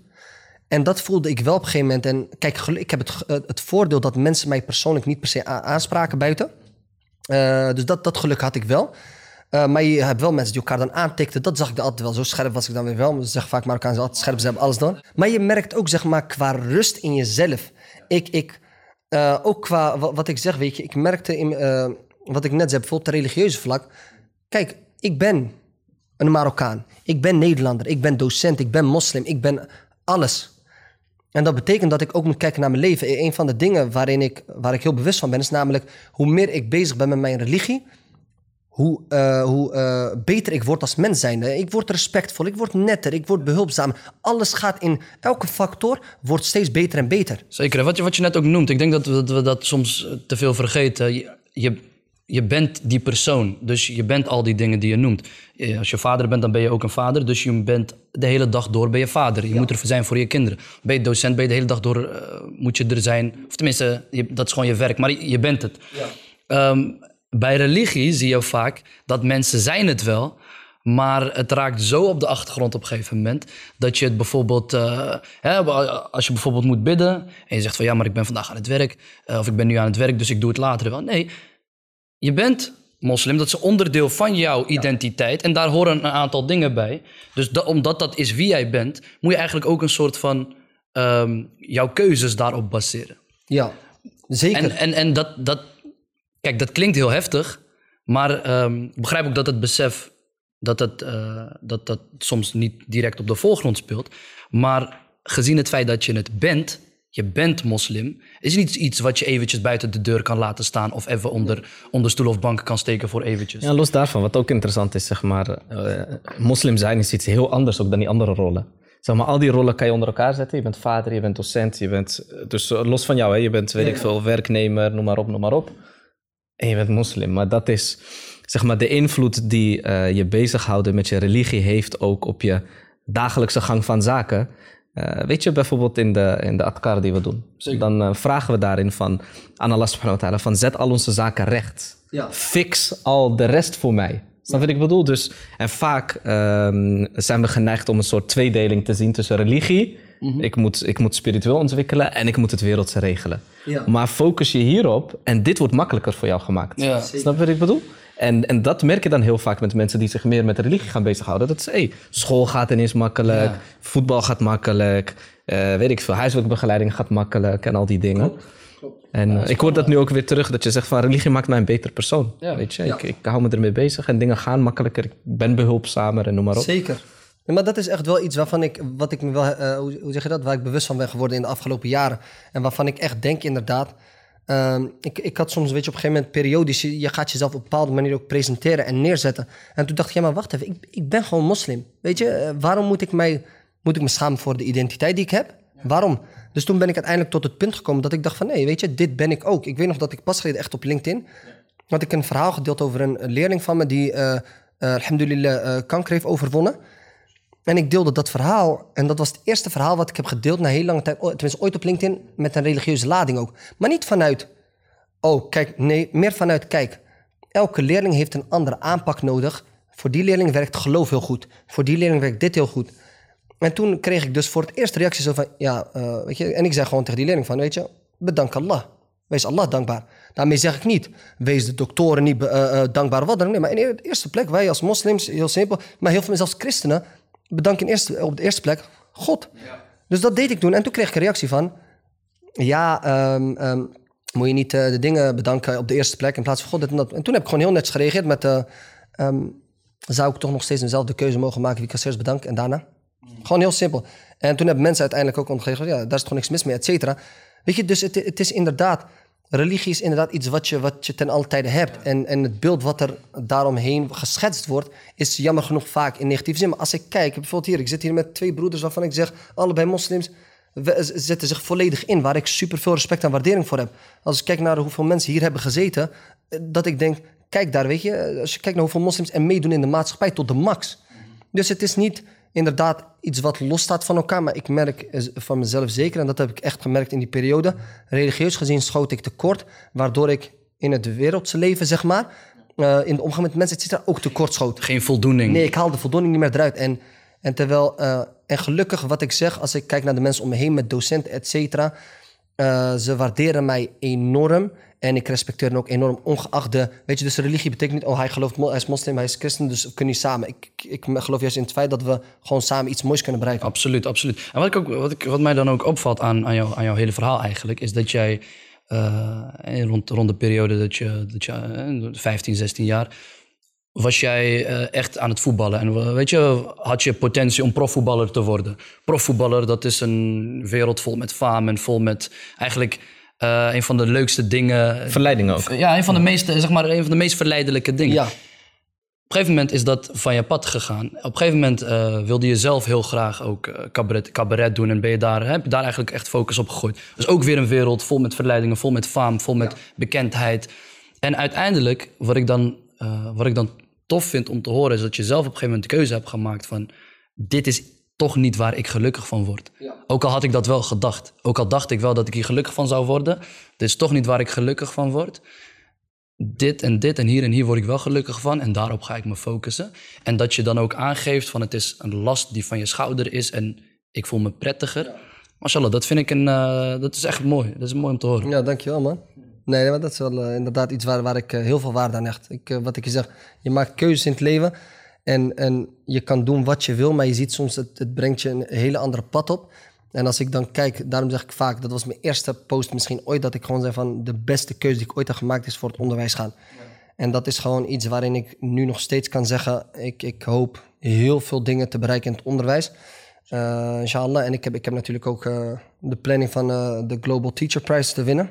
Ik heel graag willen winnen. Nog mijn werk. Ja, I mean. Dus Kunnen mensen zijn- stemmen? Of alleen de leerlingen? Nou, het is, het, iemand moet je voordragen. Dus als er iemand is die denkt van, hé, hey, Sa, hij is een goede docent, eh, draag hem voor. Nee, ik, ik, heb, ik heb zoiets van, kijk, en al die prijzen ook, eh, want, want je zegt net ook van, weet je, de dingen brengt, ehm, het doet iets met je eh, gemoedstoestand en dergelijke. Kijk, voor mij is het alle prijzen die ik win, win ik, wil ik niet winnen om te zeggen van, kijk mij. Want ik heb altijd gezegd, ik ben dan verkozen tot eh, leraar van Tja van Rotterdam. Ik ben niet de beste leraar, zal ik nooit zijn. Ik ben een leraar die zijn best doet voor zijn leerlingen. That's it. Al die prijs die ik win, wil ik, eh, is voor mij meer als boodschap naar de leerling toe van, weet je, mensen die toch niet in zichzelf geloven, ook maar misschien ouderen. Geloof in jezelf, geef niet op, ga door. Ga door, maakt niet uit. Eh, weet je, kosten wat het kost, maakt niet uit wat er gebeurt. Blijf altijd in jezelf geloven. En hoe zwaar het ook is, de meest waardevolle dingen in het leven vragen ook heel veel inspanning. Maar uiteindelijk Weet je, dan, uit, achteraf word je super blij van. Denk van, ah, kijk nou, weet je, het heeft een hele lange tijd geduurd. Maar dit is wel uiteindelijk het resultaat. Ja, zeker. En, en- maar wat, we ook, wat we ook leren van is dat eh, zelfs als jij eh, dingen gepland hebt en je, je wil het graag op deze en deze manier hebben en het loopt anders, eh, dat je juist daaruit ook eh, veel voldoening kan halen op, op, op, op den duur. Misschien niet op dat moment, maar op een gegeven moment wel. En op een gegeven moment kan je erop terugkijken en denken van, alhamdulillah, weet je, zo heeft het, eh, zo heeft het moeten zijn en ik voel me hier eh, prettig bij. Heb je nog laatste woorden voor we afsluiten? Eh, nee, ik, ik zou sowieso wil ik jullie bedanken. Oprecht uit mijn hart. Eh, ik vond het echt een tof gesprek. Eh, ik, ik, ik hoop dat jullie hiermee doorgaan. En boys, meen ik oprecht. Weet je, ik vind dit echt, als je kijkt naar hoeveel platformen er zijn, vind ik dit toch wel eh, bij uitstek een van de beste platformen waar ik ooit ben geweest. Dankjewel. Dat geloof ik. Fik barakallah. En eh, ik zou gewoon aan de mensen willen meegeven. Waar, waar, is de camera? Welke camera? Hier, deze mag je pakken. Oké, eh, alles, sowieso alles gebeurt met een reden in het leven. Eh, onthoud alsjeblieft één ding. Het maakt niet uit waar je begint in het leven, het gaat erom waar je eindigt. Jij bepaalt uiteindelijk welke keuze je maakt. Die vrienden met wie je omgaat zijn superleuk, maar als je ziet dat ze je de verkeerde kant op brengen, ga een ander pad inslaan. Heeft je familie een, een slechte invloed op je? Draai een andere kant op. Want nogmaals, jij bent degene die uiteindelijk er alleen voor staat. En jij wordt uiteindelijk onthouden door mensen op basis van je daden. En niet op basis van de mooiste nieuwste schoen die je draagt of wat dan ook. En ook dames, ken je waarde, want jullie zijn super veel waard. Ik heb enorm veel respect voor jullie. En eh, fout ga je maken, maar never give up. En eh, ga gewoon door, man. Dus super veel liefde vanuit mijn kant. En ik geloof in jullie en ik denk deze heren ook toch. Absoluut, absoluut. Barakallahu fik. Prachtige woorden, prachtige woorden. Ik denk dat ik, niet dat ik daar nog overheen kan. Ik, eh, ik wil je heel erg bedanken, Barakallahu fik, voor je aanwezigheid en eh, voor, de, voor, de, voor het fijne gesprek. Brahim, Barakallahu fik ook dat je, dat je weer eh, als van ouds gezellig naast me zit. Hè? Eh, en nu ga ik hem afsluiten. Beste kijkers, beste luisteraars. Eh, vond je nou een leuke video? Blauw duimpje omhoog, toch? Dat, eh, dat is Ja, wat, ja, dat is wat we sterk, altijd zeggen, toch? Blauw duimpje omhoog. Laat iets onder in de reacties. أن آه، سبحانك سبحانك اللهم وبحمدك أشهد أن لا إله إلا أنت أستغفرك وأتوب إليك. والسلام عليكم ورحمة الله وبركاته. وعليكم السلام.